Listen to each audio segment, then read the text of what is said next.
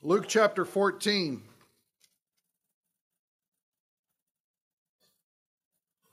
we are in the midst of a study called Reclaiming Repentance.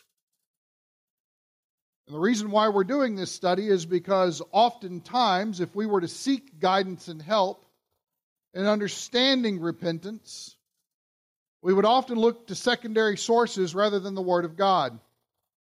And so, what I want to get across to you, at least in principle, is the importance of context. Every time you come to God's Word, if we just read a little bit before, we just read a little bit after, I think we would be amazed at how clearly passages become when we surround them with the surrounding passages. Now, I know that sounds probably very elementary. Uh, my job uh, here, my goal here is not to make anyone feel dumb. That's not the goal. But what I do want to say or, or reinforce in your heart and mind is that the Word of God is trustworthy. It can help us understand itself. God supernaturally designed it in such a way. And I think that what's important is to know that all of us can handle Bible study. All of us can handle it. So we're looking at repentance. We actually are finding ourselves going through. We're not going to look at every passage exhaustively. I think that's important. We're going to touch on some here and there. But I think from what we do touch on, I believe that if we walk through it together and if you have questions, we can answer them. And especially if you're picking up your paper and you're marking through the text as we go, take it home and work on it a little bit more afterwards. You will never be able to exhaust the scripture. And so getting it in our hearts and minds so what we're thinking about it, meditating on it, so that we can ask for the Holy Spirit to give us understanding on the text of Scripture. I think you'll find that it will become increasingly, uh, you'll become increasingly nimble. I guess I'm trying to say words to get your attention this morning. I feel like everybody's asleep. Increasingly nimble in navigating through any passage where the word repentance may come. So, what we're going to look at today is the second part. Is this working? There it is. Yeah. What? I would love some water, sweetheart. Thank you. A special treasure in heaven for you. Thank you. And by let me say this real quick. I wasn't feeling well earlier, and I was standing in the back, and uh, I said, "I'm feeling pretty dizzy. I think I'm going to just stand here and prop myself up for a minute, you know, kind of like a mannequin." And uh, bless her heart, Dusty Lee went and got me some water. And I thought immediately, uh, to any that gives someone a cup of cold water will by no means lose her reward. So she's getting a jewel in her crown too. It's good. Thank you. Special lady over there. All right. So we're looking at the Gospel of Luke. And we're going to hit a very familiar passage today, which we're going to very evidently see that Scripture interprets Scripture. But, as with anything, before we jump into Luke 15, which would be the piece of paper that you'll have resting at the end of your aisle or something like that, I encourage you to mark up the text with me if you need some pens. We can try to get you what we have, but we've depleted them pretty quickly uh, which is a good thing. But if you would like to have those, or if you need one, raise your hand, and maybe somebody around will help you, okay, to have those. But we need to look at a little bit of 14 in order to understand what we're getting into. Now, start looking at Luke 14, verses 16 through 24. I'm going to give you a synopsis. Jesus decides that he's going to tell a parable. And he tells a parable because he's having to deal with the Pharisees and the scribes. Now, if you know anything about the Pharisees and the scribes, the Pharisees were the religious leaders of the day. Their word actually means the separated ones, the separatists, is what they were known as at that time. They were considered experts in keeping the law. Now, if you know anything about Jesus' ministry and in him his interaction with them, you find out that a lot of the things that he wanted to bring to light about their sect show that they actually weren't keepers of the law but they were actually legalists who were heaping much more responsibility and work on others, bearing them down with great burdens. That's not good news, okay? Then you have another group called the scribes. In some of your translations, it might actually say the lawyers. Now, these aren't prosecuting attorneys, understand that. But scribes at that time, or lawyers, were considered people who were engrossed in the law of Moses and were considered the experts that people would go to in order to get discernment on a certain passage. Now, as Jesus loves to do, he decides to tell a story. He's going to give a parable. And he tells a parable of a wedding feast. And everything is ready to go for this feast, this great banquet that's going to be happening. And he says, Go out, and all those who have already been invited, tell them to come in. And so one of his slaves goes out and starts telling people, and you've got all these excuses. Well, I just got a horse. And I haven't even got to break that horse in yet. I gotta I gotta get after that. Well, I just got married and marital bliss is just on our threshold. I can't come to this banquet right now. And there's all of these excuses that come forward about why they can't attend. So we see here, look at verse 21. And the slave came back and reported this to his master. Then the head of the household became angry and said to his slave, Now watch this. Go out at once into the streets and lanes of the city, so in the same locale, just maybe some places that you might not naturally go to. And it says here, excuse me, bring in here, now mark it, the poor and crippled and blind and lame the lesser thans of society. Invite them to come on in. Now, I don't know about you, but that makes my heart happy. That's a good thing. But then watch how it moves forward here. Look at verse 22. And the slave said, Master, what you commanded has been done, and still there's room. There's still room in the banquet hall for more people. Now, here's where you and I get involved, which is a really nice thing. Oh, sorry, forgive me. And the master said to the slave, Go out into the highways and along the hedges. Anybody got the Oh Brother Where Art Thou soundtrack? Anybody got that? I'm the one, right? And you've got those little girls singing the highways and the hedges. That's where this comes from. To go out into the highways along the hedges and compel them to come in so that my house may be filled.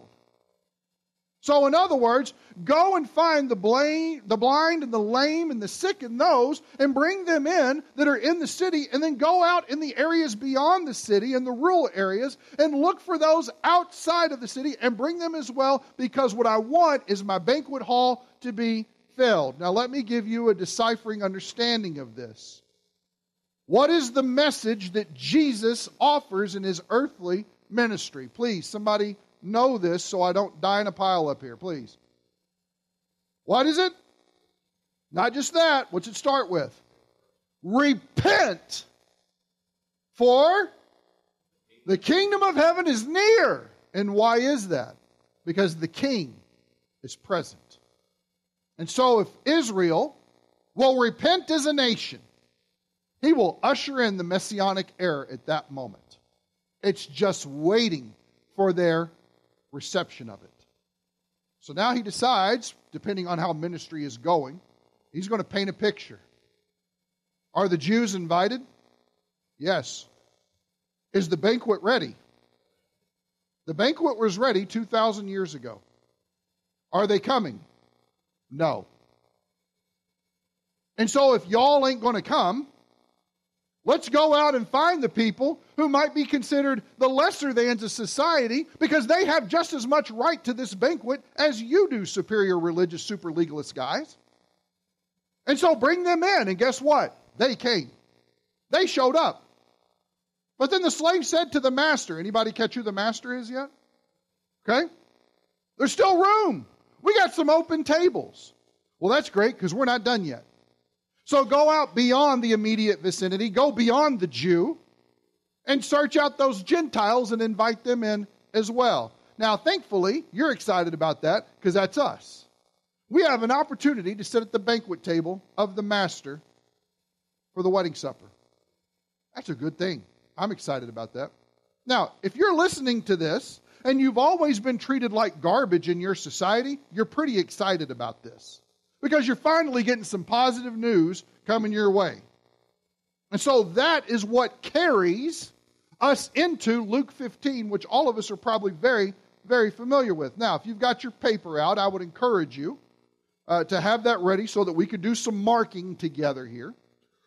but let me give you just when I sat down with this, I wrote out what the previous context was. Now, I know for some of you, you're like, okay, I'm looking at this paper for the first time. We're just now starting to engage it. I don't know how good I'm going to be at that. That's okay. Take it home and work on it later. Use some of your quiet time to come back to it and come back to it and come back to it. And ask for the Holy Spirit to teach you and watch what He shows you. It's profound, profound how the Holy Spirit wants to teach us the Word of God. He leads us into all truth. So here's the previous context I've come up with, just giving a synopsis of what I saw leading up to this. The parable of the wedding feast that cites the refusal of the Jews to come to the banquet that they had been invited to, and instead the poor, crippled, blind, lame, and those in the highways and the hedges decide to come to the feast. Now, in between the end of that and the beginning of 15:1, Jesus then teaches some hard teachings on discipleship. You must come after me. Be willing to lose your life, life now in order to save your life later. He gives some hard teachings, and I encourage you to look at that on your own. But when we look at chapter 15, verse 1, notice it says, Now all the tax collectors and the sinners, okay, were coming near him to listen to him. They're excited about getting taught. Jesus, we want to become your audience. Now, if somebody walked into our church today and they had a badge from the IRS, would you be good about moving over and say, sit here? No, why not? Because we're pagans, that's why. No, I'm kidding. Because there's something about that profession that makes us go, are they here to cause trouble? Right? Some of you ladies are like, honey, did you pay your taxes? Right? You're checking in to make sure that everything checks out. Why did they show up at church? What if they just wanted to show up to learn? What if they just showed up and said, you know what? We've heard that this place loves, place loves the Word of God, and we want to talk about the Word of God. I'm here to hear the Word of God. Now, why did they show up? What does the context tell us? Because what Jesus is saying is, guess what? You may have been treated as a lesser than for all of your life. Did you know that there's a place at the table for you if you want it? There's a place at the Master's table for you if you will only show up. Nobody else is telling them that in society. The tax collectors and sinners, they're telling them, get lost. Don't come around. You may be hurt on the side of the road. I think I'm going to cross over and pass on the other side because I wouldn't want to get dirty by messing with you. Hopefully, our hearts wouldn't be like that. In fact, I would ask you this question. Maybe think about it for just a second by way of application. At the top of your paper, take your pen and write down somebody that you know is less than you are. I'll wait. Why are we not so quick to do that? Right? Z A C H. Okay, what do we do now? It's really difficult to call somebody to task for that. Is I love you. I'm just kidding. But think about how serious that is for the moment. Deep down inside, we sometimes consider ourselves superior as to others. What I love is that Jesus saw a broad, level playing field. Now, everything in the Bible does not lead to heaven. Does everybody understand that? Heaven is not the goal. That's not where eternal life is spent. It's actually the idea of the kingdom coming in.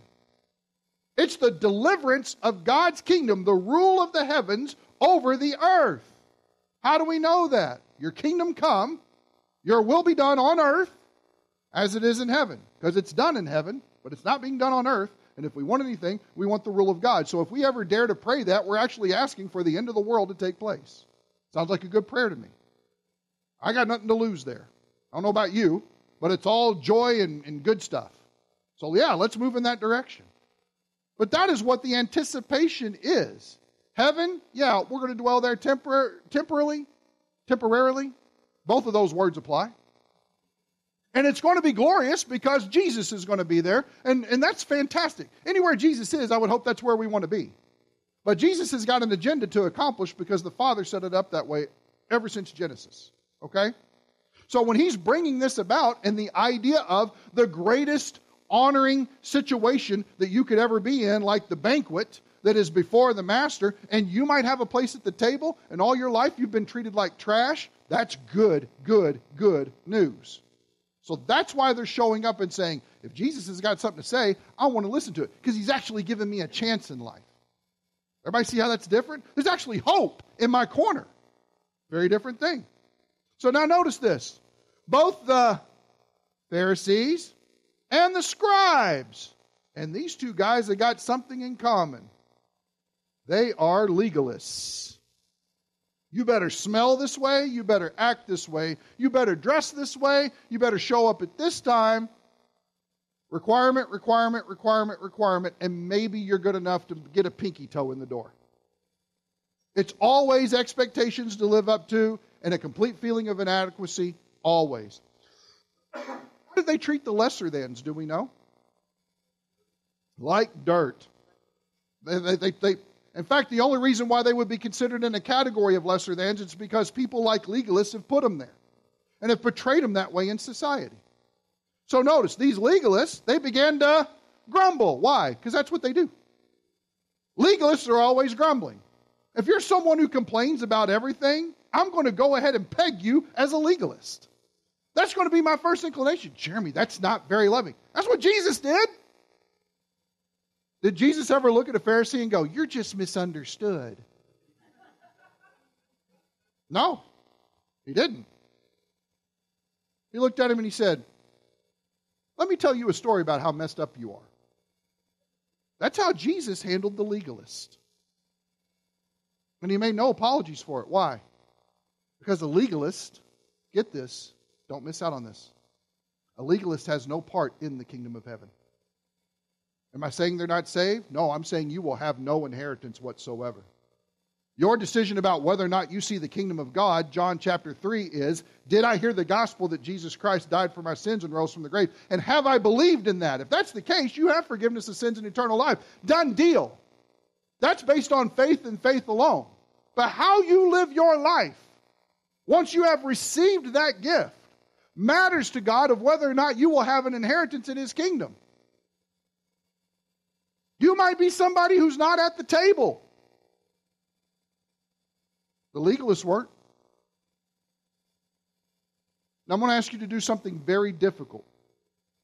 I'm going to ask you to read through Luke 15 with me and keep your mind from thinking about heaven and hell issues here. And here's the reason why because this is not where Jesus goes with this. Jesus' goal in Luke 15 deals nothing with heaven and hell issues. Not at all. So notice, they begin to grumble, saying, What is their complaint? Mark it. Their complaint. Here is the big deal. Okay? This man receives sinners, tax collectors and sinners, and eats with them. Now that here's a reason you might say, well, what's the big deal about that? They just go to Arby's or something? No. The fact is, is they're sitting down and having table fellowship together. Sitting down and having a meal was considered an important, intimate, engrossed conversation of sharing life with one another. It, it's, it's no mistake whatsoever that this real life historical event happens not shortly after Jesus got done talking about a sit down situation of table fellowship like the banquet feast, okay? So it's no surprise whatsoever. So watch where this goes. so he told them this. Ah, now here's why you want this to be understood. Because the Bible just gave you your genre. This is how I should understand this. Now, trivia quiz from the six of you that showed up last week. What is a parable? I, can you answer the question? What's a parable? I love it. It's a story Exactly. Jesus is going to tell a story that may or may not be true that does what? It illustrates a truth. Remember, parabole, okay? The idea of para, alongside, bole, to cast something, like you would cast out a net to try to catch some fish. He is going to cast this story alongside a truth he wants to set in front of people because the goal, if you remember the quote I gave, probably not, but you can look back at it. The goal from Roy Zuck in his hermeneutics book is Jesus is trying to get people to think. That's the hardest thing to do even today. Jesus understood it then and today. We're so often told what to think, we're not told how to think. Jesus wants to get them thinking about real life situations and where they're at. What is the complaint? Remember the complaint. Keep the complaint before you. This man receives sinners and eats with them. That's the grumbling problem. Now pay attention. Here's what he said What man among you, So he personalizes his audience, okay?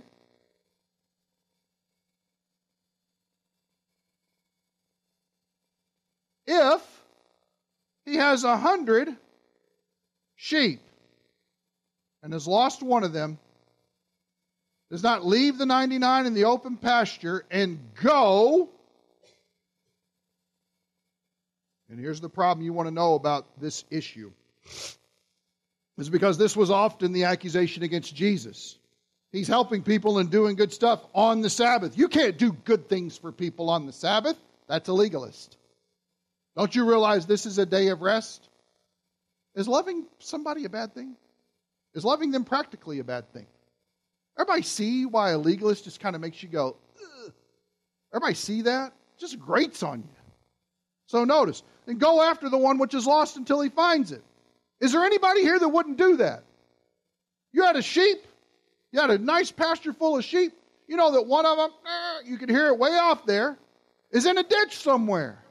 And you're like, well, you know what? It's the Sabbath. You'll be all right. Are we good with that? No. Is sheep part of the livelihood of somebody who owned them? Yeah. Where your clothes going to come from if you got more sheep that are dying that way? You Got to shave them and, and, and do all that stuff, right? I mean, there's all kinds of implications about why, at least economically speaking, the pocketbook is going to motivate the heart. Okay? But just think about the fact of the helpless sheep. The sheep is out there and needs help.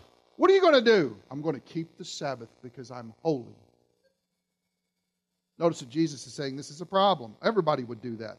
When he's found it, now notice, he goes after it. Notice that the sheep is not like, this ditch is not very comfortable. I think I need to get out and go back to the other 99 of my friends. Everybody see that doesn't happen? The shepherd goes after that sheep. He pursues. He's there to rescue. He lays it on his shoulders. Now, what's interesting about that? Sometimes you have sheep that keep going astray.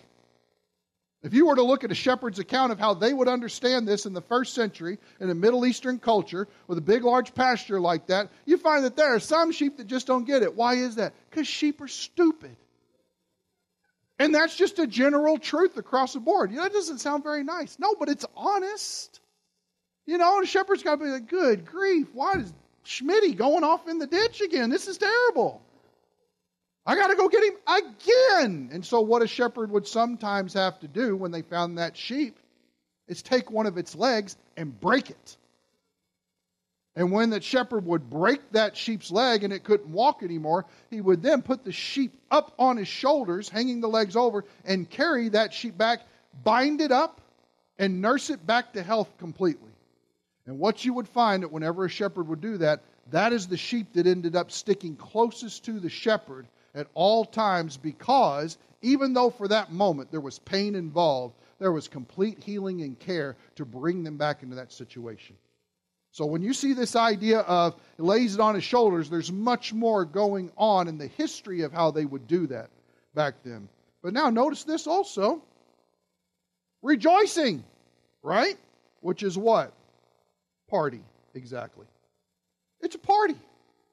This is a good thing. Why can't we be celebratory about good things? And when he comes home, look what he does. He calls together his friends and his neighbors. Do you think that cost him a little bit of money to make those calls and have them come over? What do you have them do? Notice we saying, rejoice. Notice how this connects. Rejoice with me. For, here's your causal conjunction. Why should we rejoice? I found my sheep which was lost. Ha! Sheep was lost. That means they were obviously on their way to hell. And the shepherd comes in and finds them, which means they must have heard the gospel and got saved. Does this got anything to do with that? No, it doesn't. So when we see the words lost and found, don't let that mess your mind up and automatically thinking salvation and try to project that on the text all the time. That's not what this is about at all. He's saying, you may have a bunch of sheep in a place, but if one goes astray, the shepherd goes out after that sheep and does whatever is necessary in order to bring that sheep back into the fold. And when that sheep comes in, there's rejoicing and celebration to be had. It's actually a very tender story. Now, notice this because we have an application point. Jesus says, I tell you in the same way. Now, in the same way puts our minds back in the definition of parable to cast a truth alongside something. So, just as that story communicates a point, I want you to get the truth that comes alongside. In the same way, there will be more joy in heaven. Notice, eternally, over one sinner, here's our word, our buzzword, who repents, than over 99 righteous persons, we'll talk about that in a second, who need no repentance. In the same way, there will be an eternal, joyous response over one what? Sinner. Who are the sinners in this situation? No. Go back to your context and look. Go back up to the top. Verse 1. Now all the tax collectors and the what? Sinners were coming near to listen to him. Now, I know that they're listed separately. Do you think that maybe the tax collectors might fit some way in the sinner category? Oh, yeah, yeah. I mean, we're, we're real good about judging that, aren't we? Those tax collectors, they're sinners. The IRS guy comes in. Why don't you want him sitting next to you? Because he's a sinner. Is that how we feel about that? Think about it, though. Isn't that kind of what it's getting here? I tell you the truth. This one sinner who repents, we got to ask the question Does the text tell me what that word means? Hold on to it. Repents, then over the 99 righteous persons who need no repentance. Now imagine, I don't need any repentance. I'm good. That's what it's getting at. It's not saying that they're so righteous that everything's lined out perfectly. Now, if the sinners, he's applying this, are the ones who need the repentance, and they're coming in, and that causes heaven to just celebrate. Who do you think these righteous are who don't need any repentance? Who are they? Pharisees and scribes. Very good. Everybody see the parallel truth there? Why? Because they are self righteous.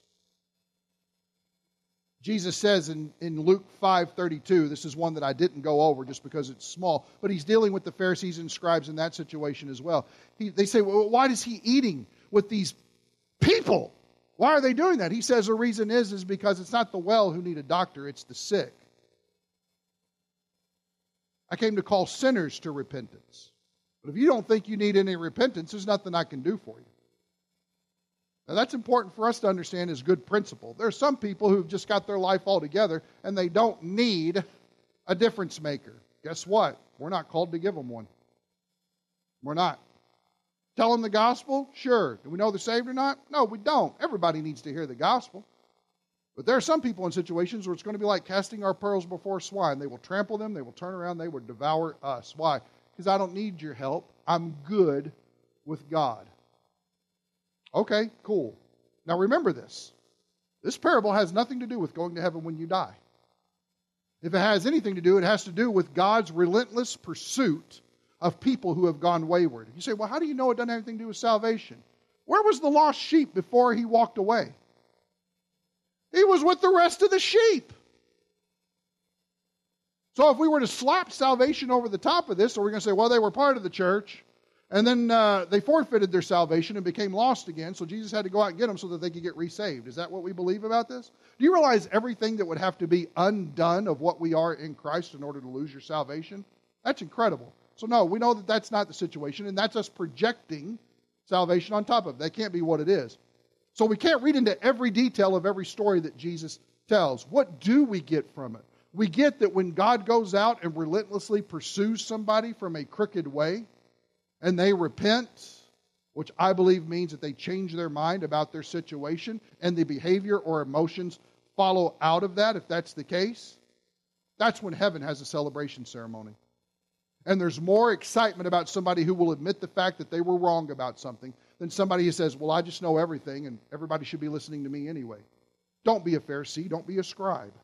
Now, here's a great thing Jesus doesn't leave us alone, He gives us a second one. Look at this.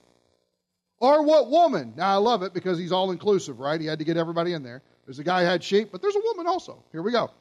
If she has 10 silver coins. Now, here's what's interesting about this. In the silver coin situation, if you were to do a little research on this and find out, uh, and I've got it marked down here, uh, it is what's called a drachma. Try pulling that one on Scrabble. I'm sure they'll let you go through if you tell them it's out of the Bible. That'll be good. Okay? But it's one day's wage. It's what you'd make in a day. Okay? So she's got 10 of them. Got a little savings going on here. Notice it says, she loses one coin. Does not light a lamp and sweep the house. Light a lamp, sweep the house, and search carefully until, that's timing language, she finds it. Get out the broom, turn on all the lights, get out your flashlight, LEDs on everything. We are finding this. I can't do that whistle thing, but you know how people do the cool whistle thing? Get a search party. We're doing it. We're going after it. And look what it says after that. When she found it, notice that the coin didn't come back. Everybody see that? The coin was not like, man, this bed is really dusty and there's cobwebs everywhere. And starts rolling back into the tin. I'm going to come back one of the ten. That doesn't happen. Does everybody get the visual here? Making sure. Okay. Notice, notice what she does when she finds. Now, this is just a coin. She calls together her friends and neighbors, saying, Rejoice with me. For causal conjunction. Why? Why should they rejoice? I found the coin which I had lost. They might notice that it's the woman's fault that the coin was gone. So you can't read too much into it. Are you saying that Jesus is purposely losing people? Oh my gosh. No, stop slapping salvation on this. That's not what it's saying at all. He's giving you a story to illustrate a point. What is the overarching point? Here it is. In the same way. There's the purpose of the parable. I tell you, there is joy in the presence of angels. Notice that's another way of saying the same thing as seen previously. It's eternal of God over one sinner Verse 1 tax collectors, sinners, probably included the lame, the blind, all of that, okay? Who repents, changes their mind about a situation. Does everybody see how they're parallel? Does everybody see that both of them speak of God's relentless pursuit and going after people who have gone astray? Now, whether we're talking about eternal life or just in our day in the life, it doesn't matter. Think about this. God is passionate about pursuing people that have lost their way. Sometimes we think of him as, well, maybe he's just ill informed. Maybe he doesn't know my situation. Well, maybe he's just too busy right now doing something else. That's never the case with God. He is always on pursuit after people. Let me state it another way. If we were to talk about salvation issues regarding this principle, how many people are on the list that God has to go to hell without any hope whatsoever? Zero. None. And since that's the case, that's not what he desires whatsoever. In fact, we see that he desires everyone to come to faith. He desires eternal life for every single person. So he's got personal stake and investment in this entire situation. But what is he trying to show the scribes and the Pharisees? What was the complaint? This man eats with sinners. Why does he talk to this riffraff? Why does he have anything to do with them? Let me tell you a story. If you lost a sheep, you'd go after it. If you lost a coin, you'd go after it. And there would be a search party like you don't know. And when you found it, there would be rejoicing like you don't know. In the same way, it doesn't matter who they are, the Father pursues them, and the Father rejoices when they repent. That's the idea. Does everybody see that's the overarching truth? Okay, now, beyond your paper, got to keep the, the, the complaint in front of you. Beyond your paper, let's move into what we're all familiar with. Because this goes with it. It's a unit, okay? It's a unit. And I was going to give this to you individually, but I can't because this is the key to our question. So in your Bible, if you have Luke 15 open, if you wouldn't mind to go to verses 11, and we're going to read forward to the end of the chapter, stop and make some comments and wrap it all up. Here we go. And he said, Who's he? Jesus. Here's parable number three. They all go together. They're all stating something important that we need to take note of, and we need to put all the pieces together. A man had two sons. That's obviously important because it's brought up. The younger, okay, of them said to his father, Father, give me the share of the estate that falls to me. Give me my. Why do I not know how to spell this? How do you spell inheritance? Is it A? Who believes it's E? Okay, making sure. Hey, that's so funny. You can watch from home. Okay. so, he, the father, divided his wealth between them.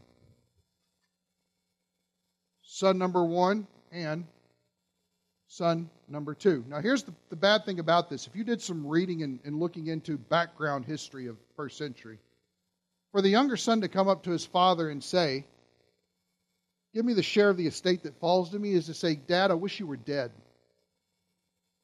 That's a pretty serious thing that Jesus just brought to the table. It shows the ungratefulness, the ungrateful and hardened, calloused, legalistic heart of a son who has no regard for his parents. Dad, I wish you were dead. In fact, in one book, I think the comment was no son would dare say this to his dad. No son would dare bring this up to his father in that culture. It was considered the worst of the worst, a death sentence. Okay? Notice that the father doesn't say a word and divides up the inheritance. Now, if we're familiar with this time, you know that the older son gets a double portion. If there are any daughters involved, there's some money and something that's set aside for their dowry. But then you also have that whatever other brothers or sons that they would be in that situation, they would receive an allotment of the inheritance. Now, moving forward, not many days later, okay, and here's what you want to know didn't take long, okay? The younger son gathered everything together and went to journey in a distant country. And there he squandered his estate with loose living. Now, when he spent everything, and this is great because this tells you what it means by squandered. When he spent everything, just like God to bring along these things to get our attention, a severe famine occurred in the country, and he began to be impoverished. So, he went and hired himself out. Now he's got to do some menial labor to one of the citizens of that country. Gentiles. He's in a distant country. And he sent him into the fields to feed swine, pigs. Lots of things in the law against pigs, okay? Praise God for us because bacon, right? But for them, not good. I'm hungry. All right. Notice, he would have gladly filled his stomach with the pods of the swine were eating, but nobody's given him anything.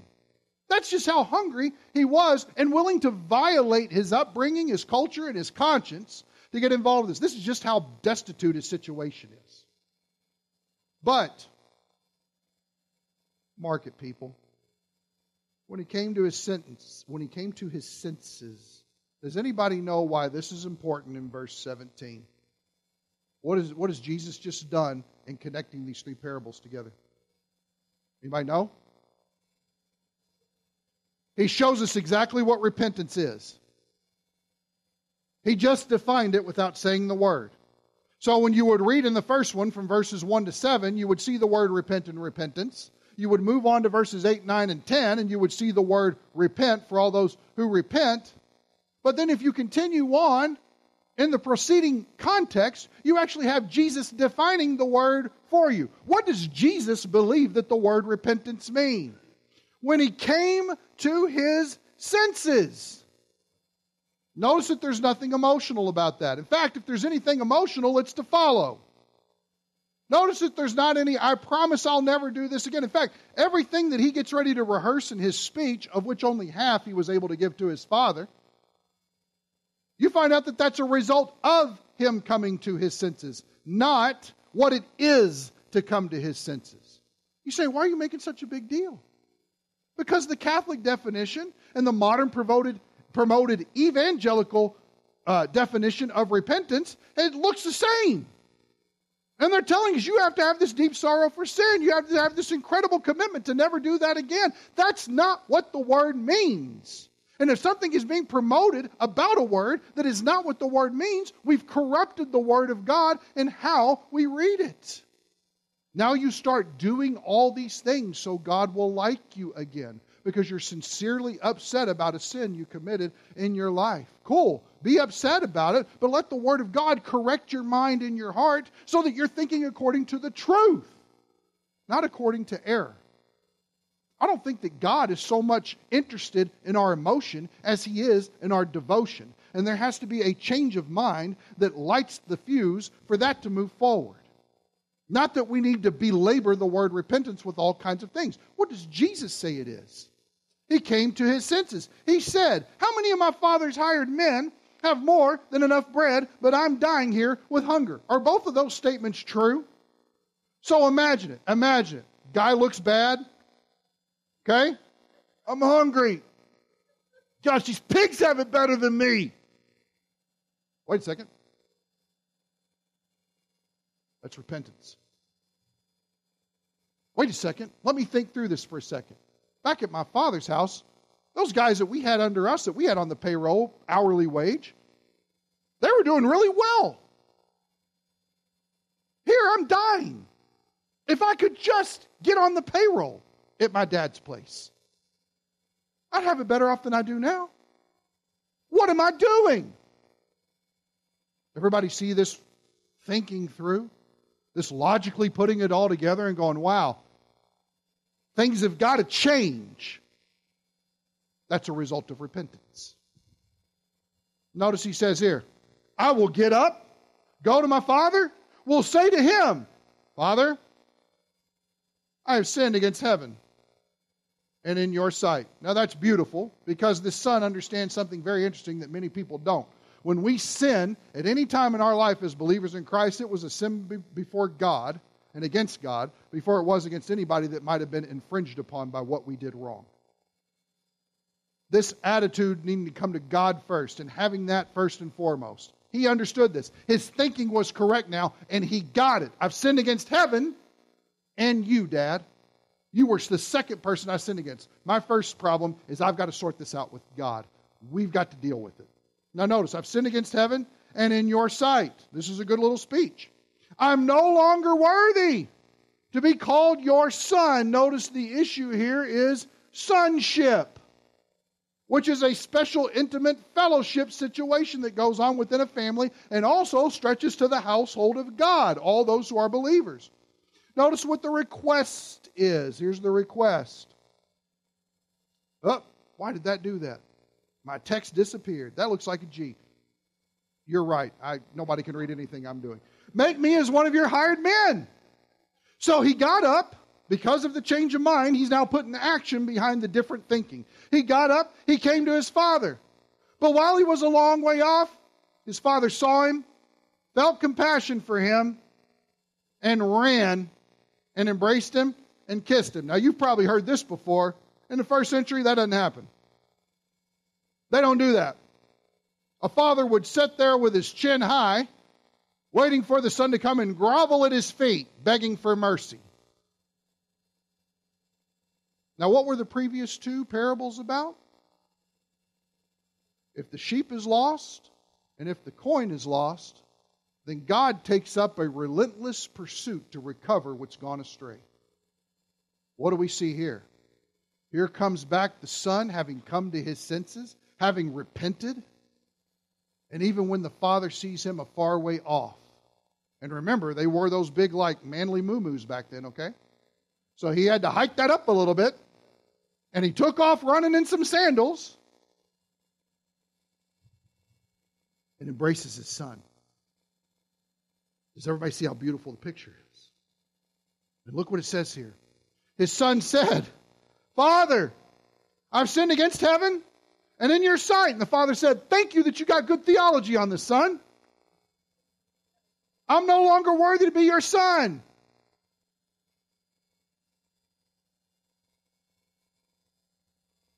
Notice all that stuff he was recited about, please make me one of your hired servants, and I've sinned greatly, and uh, probably didn't have any more breath left because his dad's hugging him so tight. Notice what it says. The father said to his slaves, Quickly, bring out the best robe. The best robe. Who does the younger son represent in this situation?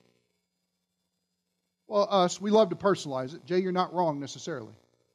But go back to the, to the tax collectors and sinners. This is the sinner repenting, and there's joy to be had. There's celebration. Because everything that was jacked up in their minds has been sorted out by them thinking through their situation and reflecting upon the nature of how the Father runs things. Does everybody see that? My dad's hired people have it better than this right now. And this motivates him to come back. Quickly, bring out the best robe. That's so gross. Best robe. It's a place of honor. Put it on him. And put a ring on his hand. How many fathers might look at this and go, if I just give him a ring, he's just going to sell it off and go smoke it up? And then how we often treat it? Doesn't that often dictate whether or not we give money to panhandlers on the side of the road? We're just going to snort it up their nose. Why in the world would I do that? That would be a bad steward of my finances. Here's the question Did God prick your heart that you should be giving to that person? You're not responsible for what they do with it. I think the question is, is, is God pricking my heart in order to be the difference maker here? Well, they're not interested in my gospel. That's not your business. Your business is to tell the gospel. We are not the divine deciders of people's hearts that we cannot see. God leads us by the Holy Spirit. We are called to be responsive to that. What if they do go smoke it up? Well, maybe God will use your kindness and the tract that you shared with them. They're out there on the door right before you leave. The tract that you shared with them to give them the gospel when you couldn't happen to be there, maybe God's going to use that at a later date in order to prick their heart. But God doesn't need our reasoning through of why we shouldn't or shouldn't do something. It's the idea of He needs our obedience and our willingness to be used by the Master's hand. That's what He needs. Put a ring on His hand, a place of honor that He doesn't deserve. He doesn't deserve that. Of course He doesn't. Isn't that just like God? Give him a robe, give him a ring, put sandals on his feet. Man, those must have been some nice sandals. If the robe is any indication and the ring is any indication, we think the sandals were like secondhand? No, they're the best of the best. Bring the fattened calf. Thank God there's no skinny calves that were offered here. Kill it. Let us eat and celebrate. Why? For this son of mine was dead. Lost? Sinner? No, it's not what it's saying there. Not saying that he's unregenerate. It's saying that he thought he would do what was best and he was going off on his own way and he was out of line of anything that was going on in the Father's household. He was dead. He was separated. That's what the word means in every instance in Scripture. The question is separated from what? Separated from his Father. And he has come to life again, come back into this fellowship experience. He was lost and been found, and they began to celebrate. And all of the people, the sinners and the tax collectors who came and were sitting there at his feet because they wanted to listen to him, are going, I see me in that. Now, here's the amazing thing the older son's going to reveal something to you. He's going to reveal to us the fact that some of this squandering went on in prostitutes as well. Man, he was the worst of the worst. Those are the people that God is interested in. Because they know the need, they're just trying to fill it with a bunch of junk. We're called to show them the truth that satisfies the need, not just trying to fill it. Now, his older son, if the younger son is the sinners and tax collectors, anybody want to guess who the older son is? Pharisees. Very good. Pharisees, and scribes. He was in the field. He was hard at it, right? And when he came, he approached the house. He heard music and dancing. And he said, Huh? Okay? And he summoned one of the servants and began inquiring what these things could be. And he said to him, Don't miss this. Your brother has come. You think there was some sort of hierarchy going on between Pharisees and scribes and the lame and the blind and the sick and the tax collectors and the prostitutes and the sinners? You think they had close quarters? You think they were spending time playing pinochle together? No. So notice, your brother has come. How were those Jews related to the Pharisees and scribes? Intimately. Your brother has come, and your father has killed the fattened calf, yea, because he received him back safe and sound. But he became angry and was, here it is, the volition, not willing to go in. I'm not going to have anything to do with this. How can my father do this? Doesn't he know what he's done? We have a record of it.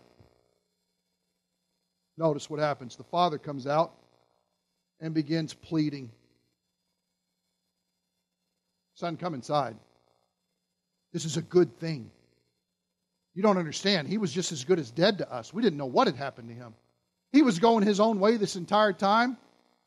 Come in and welcome him back. He's alive. But he answered and said to his father, Look, what you know, a conversation is always going to go well when it starts with that, okay? When you can feel the exclamation point, you know it's bad. Look, for so many years, I've been serving you and have never neglected a command of yours. And yet you've never given me a young goat so that I might celebrate with my friends. But when my brother, is that what it says? No. When the son of yours came, who has devoured your wealth with prostitutes, you killed the fattened calf for him. You took a good for nothing and you gave him everything that I never got when I was faithful this whole time. Does this start to equal up the whole, these 99 righteous people who need no repentance? Everybody see the attitude seething through this story? And he said to him, Now watch this, because here is the compassion that wraps this entire thing up. Son, even though he was bitter, nasty, and legalistic about this, he didn't consider him any less. The father still considered him a son. Son, number one, you have always been with me. You've always had access to the Father. And, number two, all that is mine is yours. Son, we've always had this intimate relationship going on, and there's nothing that I have ownership of that is not freely given to you to use anytime that you want to. You have a place of blessed, amazing privilege. What's the complaint? This man eats with sinners. How dare he? How dare he treat them well? Doesn't he know how devoted we are to the law? Doesn't he know that we have Abraham as our father? Doesn't he know that we keep the law of Moses? Are you greater than our father Moses?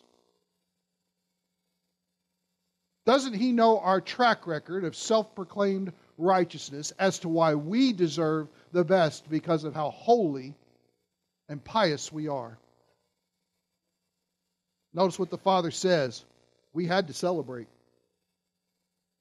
We could not celebrate. Celebrating was the only proper response when this situation was resolved. We had to celebrate and rejoice. For this brother of yours, let me remind you who it is, son, was dead and has begun to live. He was lost and has been found. Here's what Jesus is saying it doesn't matter what type of lesser than he seems like to you, he is an equal. And just because he went astray doesn't make him a lesser. Just because you have reasons of charges against this person doesn't give you a reason to disqualify them if they've come to their senses and have acted accordingly to step back into the fellowship that the Father always had available for them. That attitude was even one of hatred. Father, give me all my estate now. I wish you were dead.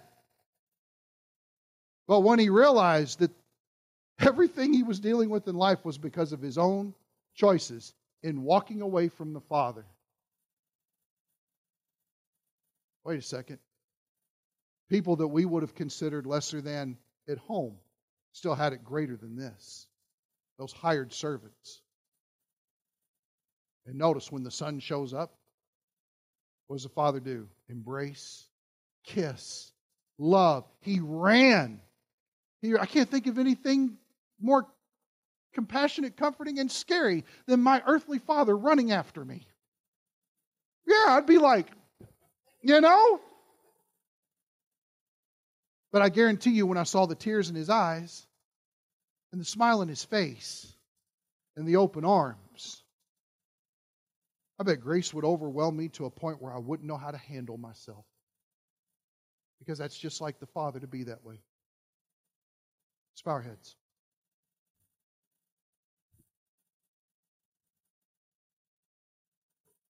And if you'll be patient with me, I'm going to preach pray for a couple of minutes.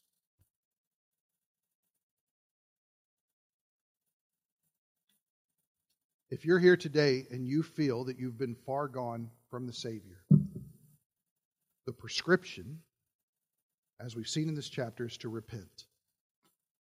It is to come to our senses, to think clearly, to become wise again about this situation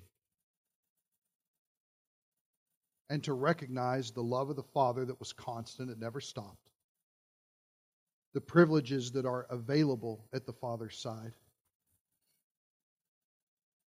the care, the provision, the protection, the constant grace that is available. If this teaches us anything, it teaches us that it doesn't matter what you've done. If you come to terms with it, Notice that that's the beginning of the way back with the Father. And how does He respond? he graciously loves and runs and kisses and embraces you. And says, You were separated, you were dead, but now you're alive again. If you're a believer in Christ and you've walked away from the Lord, if you've fallen away for a time, Understand that the road back is repentance. Understand that God's heart is for those who have walked away, for those who would be considered sinners or tax collectors or the lame or the blind or the prostitutes or the destitute. It doesn't matter. All of those things fall by the wayside when he sees a son or a daughter returning to him. And think about the story. He wants to put that robe on you, He wants to put that ring on your hand. He wants to put those new sandals on your feet. He wants to put together the best feast possible, and He wants everyone to celebrate a coming back again that resulted from a becoming wise again, recognizing the truth of the situation and the actions that follow. God's heart is for people, and He desires to pursue them with His truth. So, Father, please bless our minds and our hearts to contemplate this amazing set of parables all week, to work through the text again and again, to ask for the Spirit to teach us, to teach our hearts, and to recognize if it's us who's far gone, we're not too far gone. You just ask us to come to terms with the truth and return. If we know somebody in our family, our friends, our social circles who is by the wayside because of choices they've made. They're not too far gone. They need to hear about the loving pursuit of the Father.